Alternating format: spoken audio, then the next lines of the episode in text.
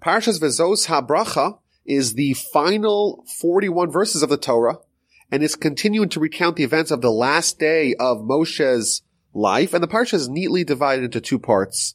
First part is the final blessing that Moshe gives the nation, each tribe, and the second part of the parsha, on the end of the Torah, is the description of Moshe's death and his eulogy. Now it's important to note that this parsha is the only one that does not have a dedicated Shabbos to read it. Instead, it's read on Simchas Torah, on the festival. We read it, and then right away, we roll the Torah all the way back to the beginning of Genesis to Parshas Bereshis, and that really, I think, gets to a central Jewish idea that we're never really finished studying Torah.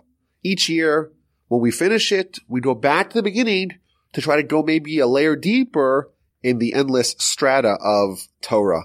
Now, like the previous parsha, Parshas Haazinu, the final part of the Torah and the blessing that Moshe conveys to the Jewish people, it's very poetic. It's very flowery. There is multitudes of commentaries. And like we always do, we're going to favor the teachings of Rashi. It begins, and this is the blessing that Moses, the man of God, Ish HaElohim, bestowed upon the children of Israel before his death. Rashi tells us what does it mean that Moshe has given the Jewish people a blessing before his death? Why? Because if he doesn't do it now, he'll never have the chance to do it. For the 40 year tenure of Moshe's leadership of the Jewish people, he was constantly admonishing, rebuking, even castigating the nation. The very last thing that he does before he dies, he's going to bless them. And maybe the idea is Moshe was obligated to bless them as we shall see, and he kept on delaying it. He didn't want to do it. And now, the last day of his life, and he knows he's about to die, there's no more possibility of kicking the can down the road. He has to give them the blessing. He kept on delaying it. He kept on pushing it off. And finally, when he couldn't push it off anymore, he gave them the blessing. Maybe we could suggest that this is the opposite of modern mores. Moses, he didn't coddle the nation. He was very demanding. He was very tough with the intention that that would be most effective in helping the nation grow and flourish. He was very wary of giving them blessings and giving them compliments because it could turn them into a different mindset, a mindset of accomplishment, of completion, of, of, of done. I've reached the promised land. And therefore he wanted it as much as possible. There's a very interesting midrash quoted by the Ramban.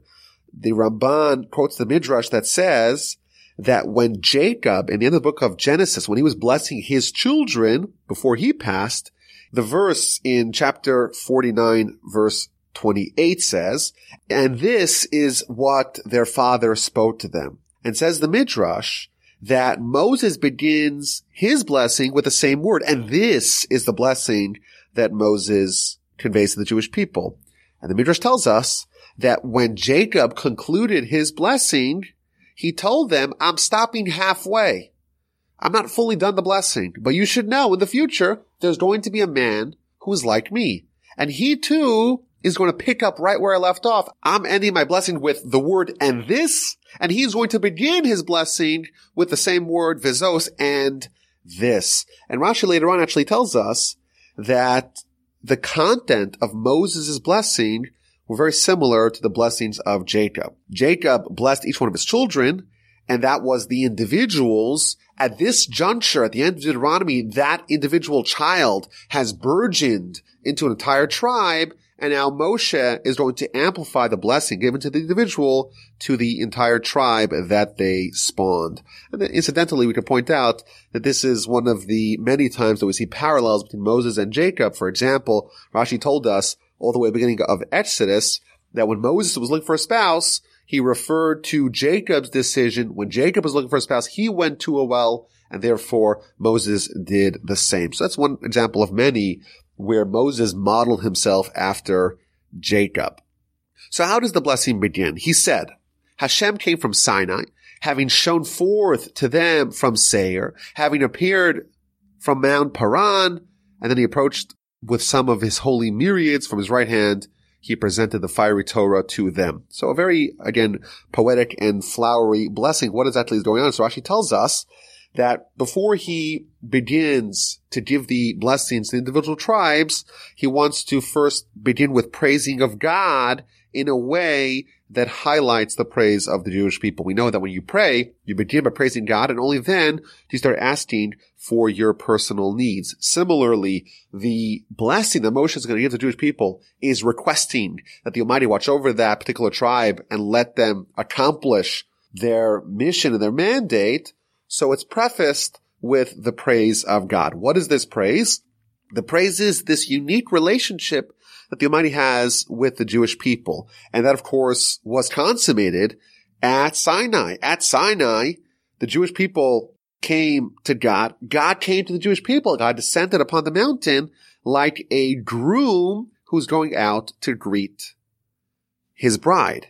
And we know the Talmud tells us, in reference here by Rashi, that before God gave the Torah to the Jewish people, he offered it to all the other nations. He went to Seir. Seir is, of course, Esau, Esav. He offered them the Torah. They said they, they're not interested.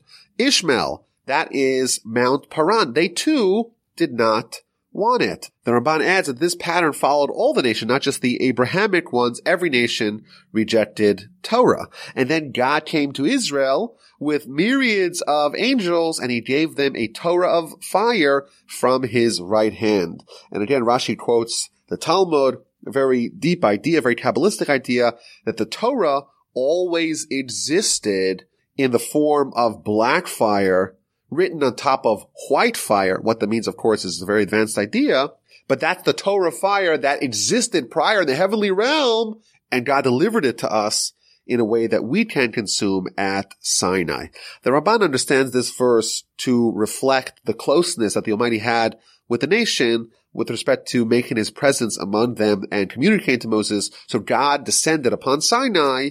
And once he came to Sinai, so to speak, he left the heavenly realm and came here, came to terra firma, started speaking to Moses.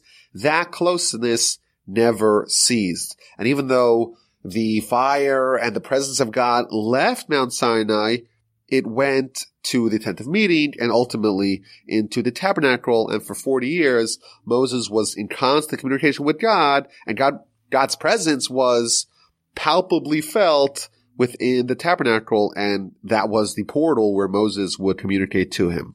The verse continues, indeed, you love the tribes greatly and all its holy ones were in your hands for they planted themselves at your feet, bearing the yoke of your utterances.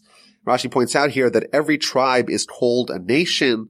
There's this idea that God harbors the souls of the righteous and they're deserving of this closeness because of their commitment to Torah at the foot of the mountain. As we've spoken about in the past, the Talmud tells us that when God offered the Torah to the Jewish people, he took the mountain, turned it upside down and threatened them.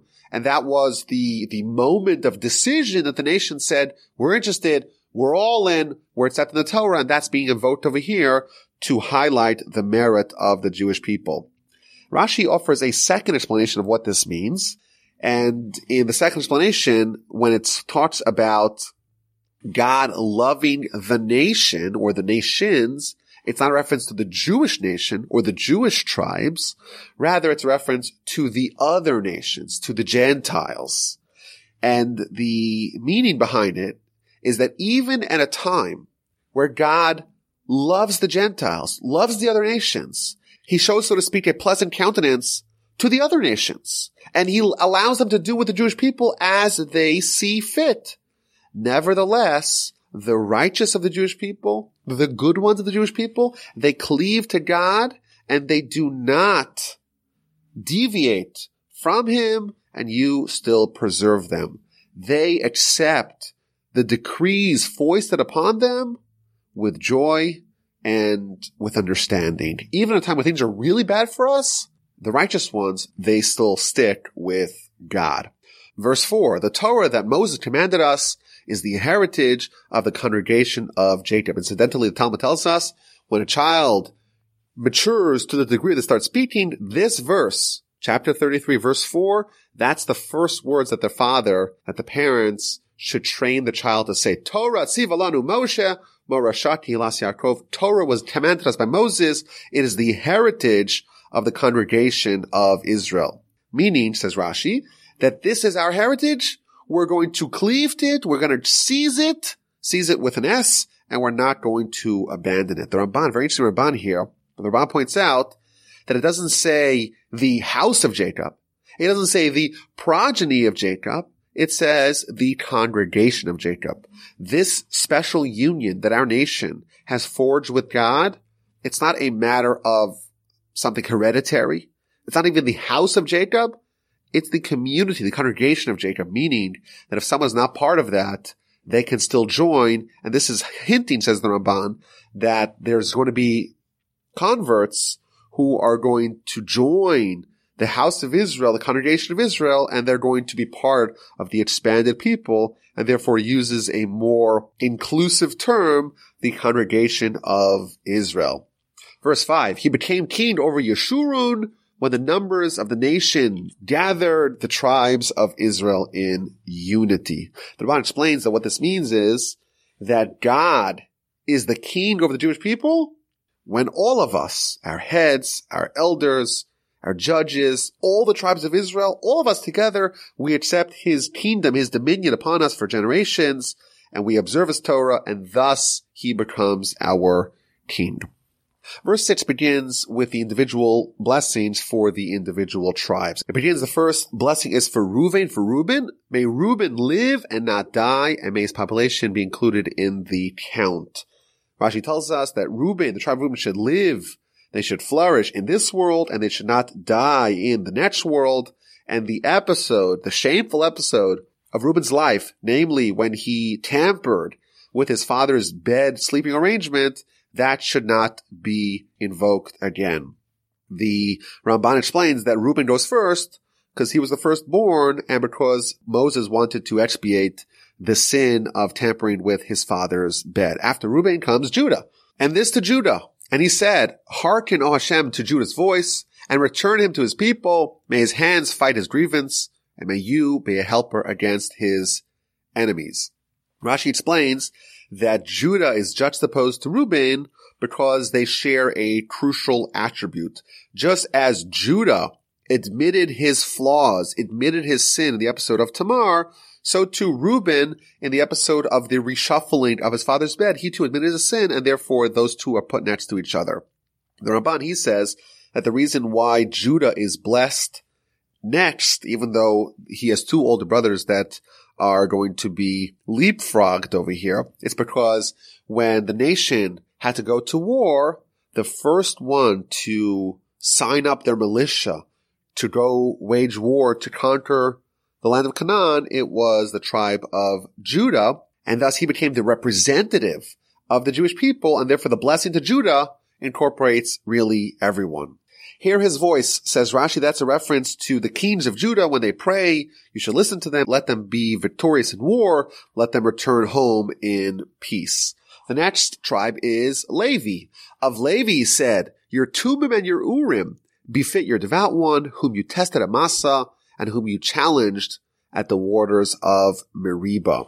Levi, he neighbored Judah in the encampment, and therefore there is a connection between the preceding tribe and Levi. And Rashi points out this is not speaking to Levi, but rather speaking about the tribe of Levi. And it was praising Levi that the role that they have as the leaders of the Jewish people, as the clergy of the Jewish people is justly theirs. They, unlike the rest of the tribes, they didn't test God. Alternatively, Ibn Ezra explains that they withstood every test with the sole exception of the waters of Meribah. And it continues to praise the tribe of Levi. The one who said of his father and mother, I have not favored him. His brothers, he did not give recognition. And his children, he did not know. For they, the Levites, have observed your word and your covenant they preserved. Rashi explains that this is a reference to the aftermath of the sin of the golden calf. Moses made a call, who is to God? Come join me. And the entire tribe of Levi, they came, they grabbed their weapons, and they avenged God by killing all the participants of the sin of the golden calf, even if they were close relatives. In addition, they preserved the covenant of God, they were the only tribe to circumcise in the wilderness. The Talmud explains that in the wilderness, the conditions were such that it was deemed to be unsafe, dangerous to circumcise young boys, and thus The rest of the tribe said, we're not going to circumcise our boys, but the tribe of Levi, they preserved the covenant of God. They took the risk and therefore they are praised for their commitment, their stalwart commitment to God by circumcising their children in the wilderness. And as a result, they are worthy of having all the leadership positions that they're given. They should teach the ordinances to Jacob. They shall place incense before your presence. They should do burnt offerings on your altar. Bless, O Hashem, his resources and favor the work of his hands. Smash the loins of his foes and his enemies that they may not rise. Bless their warriors. Don't allow them to be diminished because of their holy work. Of course, we know the episode of the sons of Aaron that the Levites and the Kohanim from the tribe of Levi, they engage in perilous, sometimes dangerous work in the tabernacle and this is a prayer, explains the Ramban, to not allow them to suffer because of their holy work. In addition, it's also a blessing to quash anyone who questions the primacy of the Kohanic tribe. After the tribe of Levi comes the tribe of Benjamin. Of Benjamin, he said, May Hashem's beloved dwell securely by him. He hovers over him all day long and rests between his shoulders. Rashi explains that the tribe of Benjamin, they were apportioned the plot of land that's going to include Jerusalem, and this is a reference to that. And because the tribe of Joseph, they had the plot of land that included the site of Shiloh, which was the home to the tabernacle for 369 years, but because Jerusalem, where the permanent temple was built, is greater than Shiloh, where the temporary temple was built, Therefore, Benjamin comes before Judah in the blessing. Now, there's an interesting Rashi here that says, what does it mean that God's dwelling place, i.e. the temple, rests between his shoulders? It says that really the place where the temple was built, there was one spot that was slightly taller, but the between the shoulders is more beautiful than the shoulders. I don't know, I don't know exactly what that means, but there's an interesting Rashi there. Now the Ramban here, the Ramban references the three temples. There's three clauses in this blessing to Benjamin. The first one, may Hashem's beloved, beloved dwell securely by him. That's a reference to the first temple.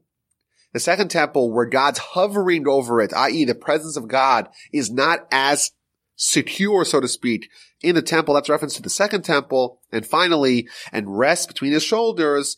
That is a reference to the third temple, the pending temple, where Jerusalem will be rendered a chair for God, a throne for God, i.e. it's going to be the time of Messiah and the time of completion. Joseph is given a very long blessing, which hints at the tremendous bountiful land that he was given. Of Joseph, he said, blessed by Hashem is his land, with a heavenly bounty of dew, and with the deep water crouching below, with the bounty of his son's crops. And, Rashi explains each one of these citations, what it means. A sovereignty is his Ach-like one, majesty is his, and his glory will be like the horns of the Re'emim. With them, shall he nations together to the ends of the land. They are the myriads of Ephraim and the thousands of Menashe. Rashi explains that these are references to Joshua, who descended from the from Joseph, and and Gideon as well. These were great leaders of the Jewish people, and uh, they engaged in the wars of God, and myriads of their enemies were destroyed by Ephraim, and thousands by the descendants of Menashe. After Joseph comes Zevulon and Issachar. These two were brothers and partners. And even though Issachar, Issachar was older, here in the blessing, Zevulon is given primacy. Of Zebulun is said, rejoice, O Zebulun, in your excursions, and Yisachar in your tent. Rashi explains that these two brothers had a special arrangement. Zevulun was the businessman, he was the merchant, and he would go on these long business excursions, whereas his brother, his partner, Yisachar, would remain in the tent studying Torah. This is the famous Yisachar Zvulun agreement, where half of the income, of the financial income, that Zvulun got was given to Yisachar, and half of Yisachar's Torah was given to Zevulun. And because Yisachar cannot study Torah without the business activities of Zevulun. Therefore, Zevulun is given primacy, and he is mentioned in this verse before his older brother Yisachar. The tribes will assemble at the mount. There, there will slaughter offerings of righteousness. For by the riches of the sea they will be nourished, and by the treasures concealed in the sand. This Rashi tells us is a reference to the discovery of special snails or special creatures that are used to make techeles, which are found by the seafaring Zevulun. Now, there's an interesting Ohr HaChaim here. He notes that Zevulun is described as being joyous. Be joyous in your excursion. You're going on a business trip? Have a good time. Make sure you get a nice first class ticket and a five star hotel. And he notes that typically, from the Torah's perspective, matters of this world are not things to be joyous with. And he quotes a verse to prove that, but of course there's many sources to indicate that we view this world as a transitory world, a world that we're trying to get to a goal, i.e. the spiritual world, Olam Haba. Yet Zevulon, in his business excursions, we're told that he should be happy, he should be joyous.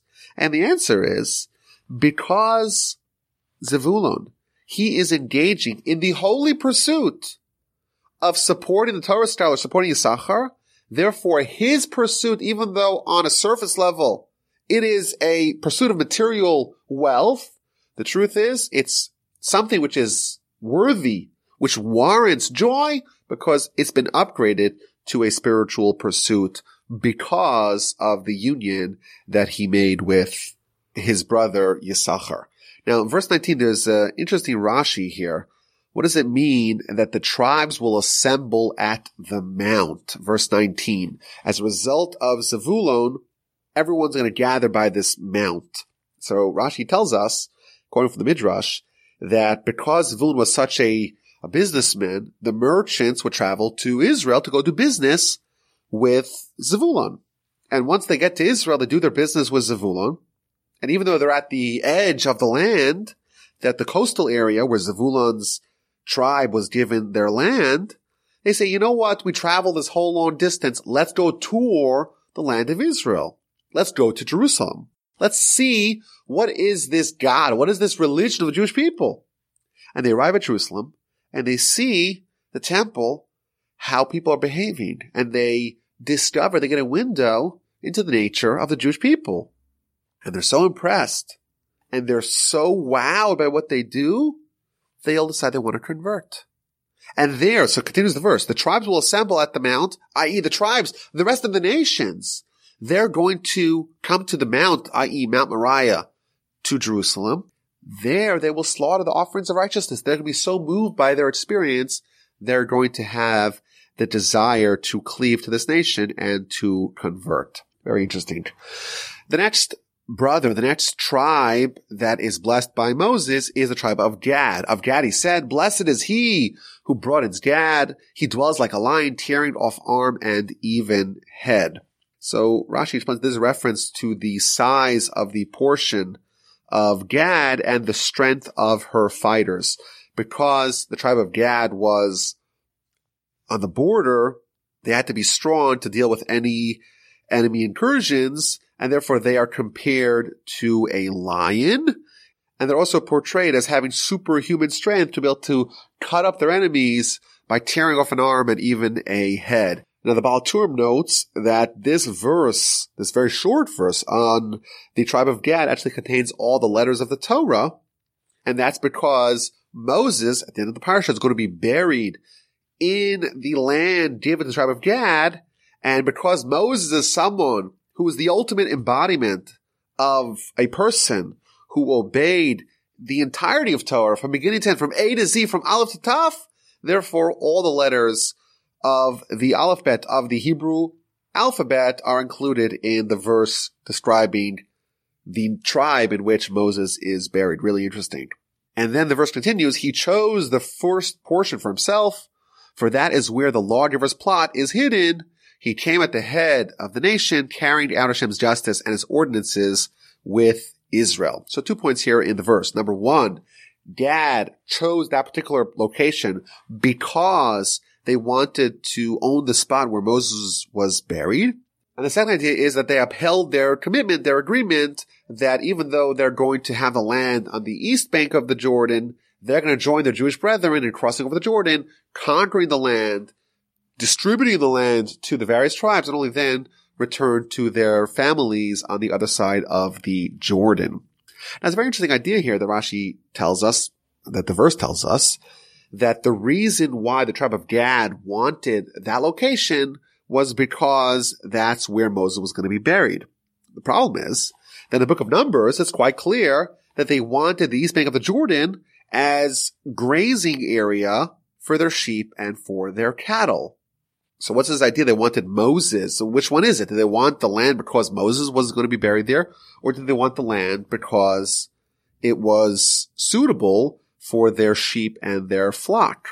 So there's a Hasidic idea here that in the book of Numbers it says that they wanted to have that land because they told Moses their rationale was that they have mikne rav, which could mean lots of sheep. But if you read it in a creative way, it could also be interpreted as mikne rav. They wanted to acquire a rav, a rabbi, which is an interesting Hasidic idea. Maybe the alternative answer is that initially they wanted it because it was a great spot for grazing, but then when they discovered that Moses was going to be buried there, they reformatted, they repurposed the reason why they wanted that particular portion of land. Now they really wanted it for the other reason. The next tribe is the tribe of Dan. Dan is compared again to a lion. Rashi tells us he too was on the border and therefore he has to be, he was encouraged and given the strength to deal with the threats on the border. Naphtali is satiated with favor. He was filled with Hashem's blessings. Go possess the sea and its south shore. So Rashi understands this simply that his land was full of everything and its inhabitants had everything that they desired. The Ramban quotes an interesting midrash. The midrash says, what does it mean that it was filled with Hashem's blessing? Go possess the sea and its south shore. What this is hinting at is that if you obey the will of God, you're going to possess the sea and the South Shore. That's a reference to both this world and the next world. The next tribe is the tribe of Asher. It's going to be the last tribe that's given a blessing from Moses. Of Asher, he said, the most blessed of children is Asher. He shall be pleasing to his brothers and dip his feet in oil. Rashi tells us right away that he doesn't really know exactly how Asher is being blessed with his children. But he does add that the daughters from the tribe of Asher would marry the high priest, and the land is also replete with oil. There's an interesting Baal HaTurim here. The Baal HaTurim says that the brothers of Asher, the sons of Jacob, they suspected that Asher betrayed their trust. Because when the brothers sold Joseph as a slave, they made a pact within them that no one's going to reveal what happened to Joseph, his whereabouts, what the brothers did. No one's going to tell that to Jacob. Now, incidentally, the book of Genesis, maybe you'll recall, even Isaac knew about it. He didn't tell Jacob. Even God, of course, knew about it. And even God felt obligated by this pact, and he too did not reveal it to Jacob. However, there was someone who did. After Joseph reconnected with his brothers, the daughter of Asher, Serach bat Asher, she knew prophetically of Joseph's sale and everything that happened to him, and she revealed it to Jacob. And the brothers suspected, how did Asher's daughter, how did she know what happened to Joseph? It must mean she heard it in her home. She heard her father and mother talking about it, and thus Asher betrayed our trust. And they decided to excommunicate him. And here Moses is providing the antidote for his excommunication. That's what the Baal HaTurim says. The most blessed of children is Asher. When someone is excommunicated by the halachic standard, they're not allowed to engage in marital intercourse. And therefore, Asher has children. Are those children legitimate? So what does Moses do? he says, blessed is their children. The brothers and the rest of the tribes, they were distant from Asher. They said, hey, he's someone who betrayed our trust. And therefore, in order to restore the closeness between Asher and his brothers, Moses continued, he shall be pleasing to his brothers. When someone is excommunicated, they're not allowed to smear themselves with oil. And therefore Moses says he should dip his feet in oil. And finally, the next verse is that his shoes should be made of metal, and that's a reference to the fact that he could walk around with shoes, unlike someone who's excommunicated who has to walk around barefoot. Okay, so that's the end of the blessings that Moses gives to the tribes of Israel. Now, you may have noticed that there was one tribe that was omitted, namely the tribe of Shimon. So Rashi says that the reason why Shimon was omitted, there's no blessing given to Shimon, it's because the tribe of Shimon, they participated in the sin spawned, provoked by Bilam with the daughters of Moab, and they did the idolatry with Baal Peor, and therefore their punishment, so to speak, is that they are not given a blessing. The Ramban does not like this interpretation of Rashi for a variety of reasons. Number one, he says, well, lots of tribes participate in that sin. In addition, the people who participated, they already died. So the people who survived, the people who are around here are ones who obviously, by definition, did not participate in the sin. So why should they suffer? And he asks in general, like, why is Moses erasing a whole tribe? And he also notes that, you know, the whole, the whole nation participated in the sin of the golden calf, but they were forgiven. So there's this concept of repentance, of forgiven, of expiation. So why is that sin, the sin of Baal Peor, why is that lingering with the tribe of Shimon?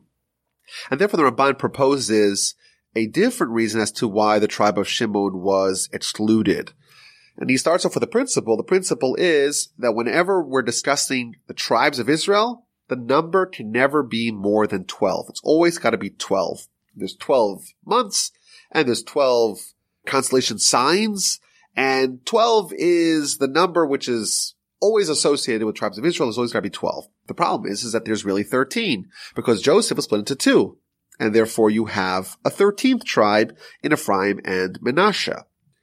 And therefore, when Moses was blessing the tribes of Israel, he had to disinclude at least one of them. So typically, either Joseph is included or Levi is disincluded, but for various reasons, Moses wanted to mention both Ephraim and Manasseh and the tribe of Levi. Therefore, he had to disinclude a different tribe and it couldn't be the usual suspects and therefore the tribe of Shimon was chosen for a few reasons. Number one, Shimon was a very small tribe. And number two, they were dispersed throughout the rest of the tribes. And therefore, they're going to absorb the blessing of the tribe in which they're going to be located. And that's the, the idea. The idea is, is that Shimon did get a blessing. They weren't cut out of this blessing of Moses. It's just they got it via the host tribe in which whatever Shimonite is located in that particular tribe, he absorbs that blessing.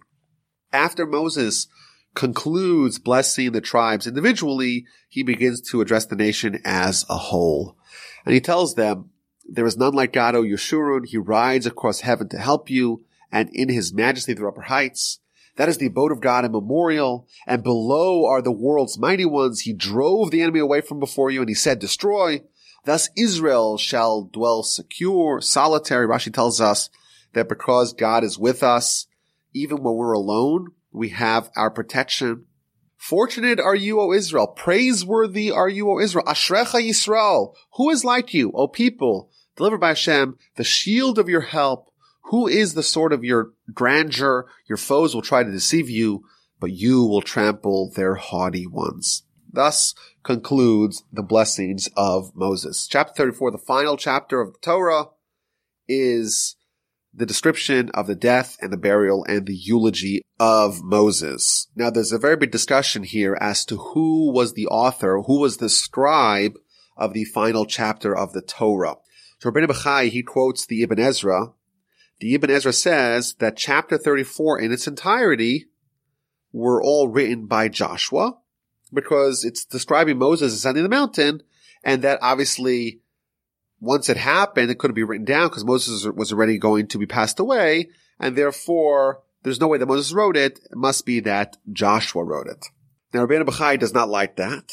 Rather, he explains, based upon the Talmud, that it's possible that Moses wrote the entire Torah from beginning to end, but because he wrote it prophetically, it can also be written before the events that it's describing actually transpired. And he actually gives examples in the Torah where it describes predictions in the future. And even though they haven't happened at that juncture, they're still described as if they happened in the past. So we'll see more about that in just a little bit. So what happens here in chapter 34, the final chapter of the Torah? Moses ascended from the plains of Moab to Har Nevo, to Mount Nebo, to the summit of the cliff that faces Jericho, and Hashem showed him the entire land.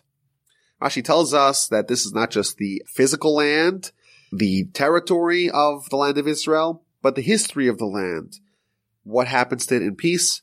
What happens to it in war? Who are the oppressors? that are going to oppress it, and the various different people that it's describing here, these are events in the future history of the Jewish people. So the verse says, he showed Moses the Gilead as far as Dan. That is a reference to the time, the book of Judges, where the members of the tribe of Dan, they made an idol and they started worshiping it. And he also showed that the great Shimshon, Samson, is going to come out of the tribe of Dan. All of Naphtali, the land of Ephraim and Manasseh, the entire land of Judah, as far as the western sea. That's a reference to Joshua in his wars with the kings of Canaan. That's a reference to Gidon, the, the judge in his wars with Midian and Amalek, the kings of Judah. Of course, that's a description of the kings from the house of David. As far as the western sea, Rashi tells us that that's a reference to the very end of history every event that's going to happen to the Jewish people until the resurrection of the dead. And the verse continues that Moses was shown the Negev, the plain, the valley of Jericho, the city of date palms, as far as Zoar. Rashi again explains that all the things that it's hinting at, Solomon making the vessels of the temple. And finally, and Hashem said to him, this is the land which I swore to Abraham, to Isaac, and to Jacob, saying, I will give it to your offspring. I have let you see with your own eyes but you shall not cross it over. Rashi tells us this reference to a conversation that Moses is going to have with Abraham. I'm showing you this land and you're about to pass. And when you get to heaven, I want you to go over to Abraham, to Isaac and Jacob and affirm to them that the oath that God swore to them was actually fulfilled. And therefore, the reason why I'm showing you the land is because I want you to go tell Abraham that indeed God kept his word. And the Talmud actually points out that from this we see that the dead can communicate with each other and the dead are aware of what's happening in the earth. And even though this hasn't actually happened, the nation has not yet conquered the land of Canaan, but because they conquered already the, the eastern portions and they're right on the doorstep of conquering the western portions of the land as well, it's considered as if they are already on their way of doing it. It's close enough, and therefore God's already keeping his word. Verse 5, so Moses, servant of God, died there in the land of Moab. Rashi quotes the Talmud. The Talmud says, you know, we have here a description of Moses dying. Is it possible that Moses wrote that? So the Talmud quotes two opinions. Until here were written by Moses. From here on, it was written by Joshua. That's the first opinion. Rabbi Meir, a second opinion, he says, no, it's not possible to have a Torah scroll lacking a letter or a word or a few sentences. And therefore, when Moses hands the Torah scrolls to the Jewish people, it must have been complete Torah scrolls. And therefore, it must mean that Moses wrote the entire Torah and this portion where Moses had to describe his own passing, Moses wrote it bidema, which means simply means he wrote it with tears. Now there's an interesting comment here from the Gaon of Vilna. He points out that the word dema, which means tears, but the root of the word is confusion. And what he suggests is that these two opinions quoted by Rashi from the Talmud, they're actually both true. Moses wrote it bidema. Moses wrote it with confusion. Moses wrote it, but the letters were scrambled. The letters were not broken into words.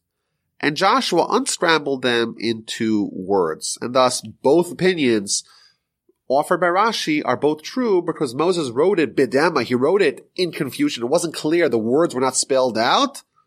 And Joshua, he completed it. He organized those words, those letters that Moses wrote into coherent sentences that we read today.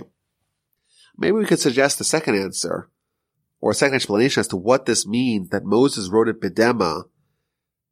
We know the Talmud tells us that there are certain portals of prayer that are never sealed. Of course, Yom Kippur just passed, and on Yom Kippur we have the Ne'ilah, which is the sealing of the doors. This is the last moment. This is the bottom of the ninth. This is the 90th minute. This is the end. This is your last chance to petition God to have a great year. Yet the Talmud says, even after Ne'ilah, even after those gates, the typical gates of prayer have been sealed, there's one gate that always remains open, and that is the gates of tears. There's a certain kind of expression of prayer when someone prays with tears that that portal is never closed up. Maybe we can suggest that Moses, he's been petitioning God in the conventional way to rescind the decree to enter the land. And he's tried everything. And he tried the 515 prayers that we read about in the beginning of the book of Deuteronomy. And God said, no, no, no, no. And here at the very end of his life, he knows he's destined to die today. And he's writing the description of his own death. How does he write it? He writes it with tears. He's hoping one last ditch effort with tears to maybe forestall his death and enter the land. Rabbeinu Bachai here points out a very interesting idea that at the beginning of the parsha, it describes Moses as the man of God, Ish. And here, after Moses is passed, or after the description of Moses pass, passing, it describes him as the servant of God.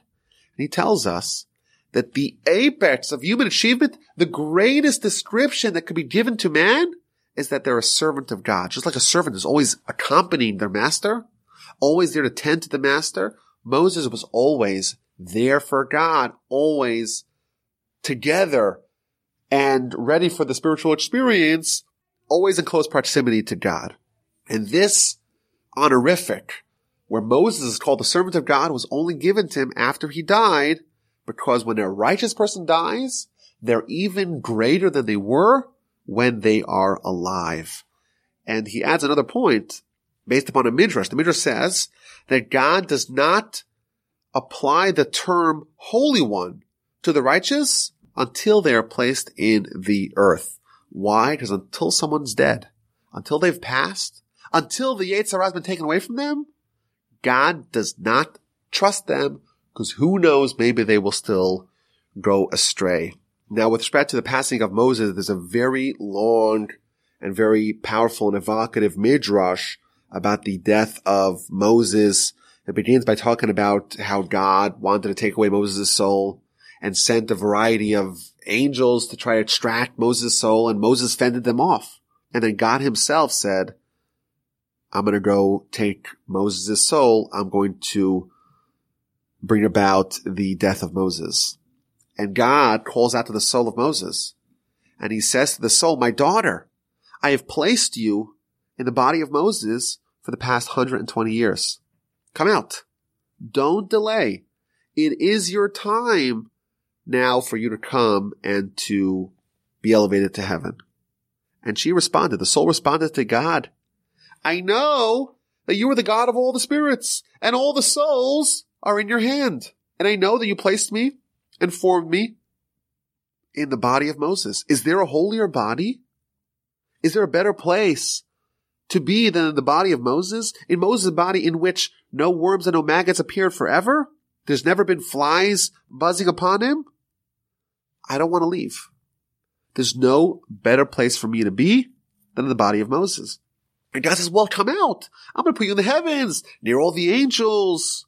I'll put you right underneath the throne of glory, by the seraphim, the Ophanim, all the other angels? And the soul again responded, there's no better place, even next to the angels, than the body of Moses. And it continues that at that time, God, in this very high way, the greatest kind of death possible, took out the soul, and everyone was crying. And again, this is a very advanced midrash, but the, the angels were crying, and God was crying, and the earth was crying, and the, the order of Genesis was crying, the moon, the moon, the stars, the sun, all the galaxies were crying, all of Israel was crying. There's a very uh, powerful, very evocative midrash here about the death of Moses. I advise people to read it. It's a very powerful description of what's happening over here. So he buried him in the depression the land of Moab opposite Baal Peor, and no one knows his burial place till this day. Rashi offers two explanations as to who buried Moses. According to one, God buried Moses. Alternatively, Moses buried himself. Moses was someone who conquered death and thus normally when someone dies, they have to have someone else bury them. Moses was able to bury himself because he was above that. He became like an angel even in his lifetime. No one knows where he is buried. The Talmud tells us that the Romans tried to discover where Moses was buried. So they sent a message to the garrison who was in charge of that particular location. Find for us the burial place of Moses. So they went to the top of the mountain and it looked like it was below them. They went to the bottom of the mountain and it looked like it was above them. They split up into two groups. The ones who were up thought it was down, and the one who were, the one who were down thought it was up to fulfill this verse, chapter 34, verse 6, that no one can know where he is buried. And the Torah transitions here to describe the eulogy of Moses. Moses was 120 years old when he died. His eyes had not dimmed. His vigor was not diminished. The children of Israel bewailed Moses in the plains of Moab for 30 days. Joshua, the son of Nun, was filled with the spirit of wisdom because Moses had laid his hands upon him and the children of Israel obeyed him and did as Hashem commanded Moses. Never again has there arisen in Israel a prophet like Moses, whom God has known face to face. The level of prophecy of Moses was unparalleled by any other prophet amongst the Jewish people. Talmud points out that it's only amongst the Jewish people that there cannot be anyone like Moses, but amongst the nations, there was one candidate that rivaled Moses, namely that was Bilam. Never again has there arisen in Israel a prophet like Moses, whom Hashem had known face to face, as evidenced by all the signs and wonders that Hashem sent him to perform in the land of Egypt against Pharaoh and all his courtiers and his land, and by the, all the strong hand and awesome power that Moses performed before the eyes of all of Israel. Rashi describes what each one of these descriptions mean. What does it mean? The strong hand that he received the tablets of the Torah in his hand. There's two amazing insights that I saw from the Talmud. Number one, that Moses extracted the Torah, i.e. the tablets, from God. At the time the Jewish people were doing the sin of the golden calf, God wanted to withhold the tablets from Moses and Moses using his strong hand, he was able to almost grab it from God. And that's why he's being praised with his strong hand. And then on the flip side, the Talmud also says that when he got there, he got to the bottom and he sees the sin of the golden calf and he realizes, how can I bring these tablets etched, inscribed by the finger of God that talk about not having another God before me. And here you see the people, they're dancing in front of the golden calf. It would be fatal for me to have the nation behaving in this way, juxtaposed in the same proximity of the tablets written by God saying not to do that. And therefore Moses shattered it. But the elders, they didn't want him to shatter it.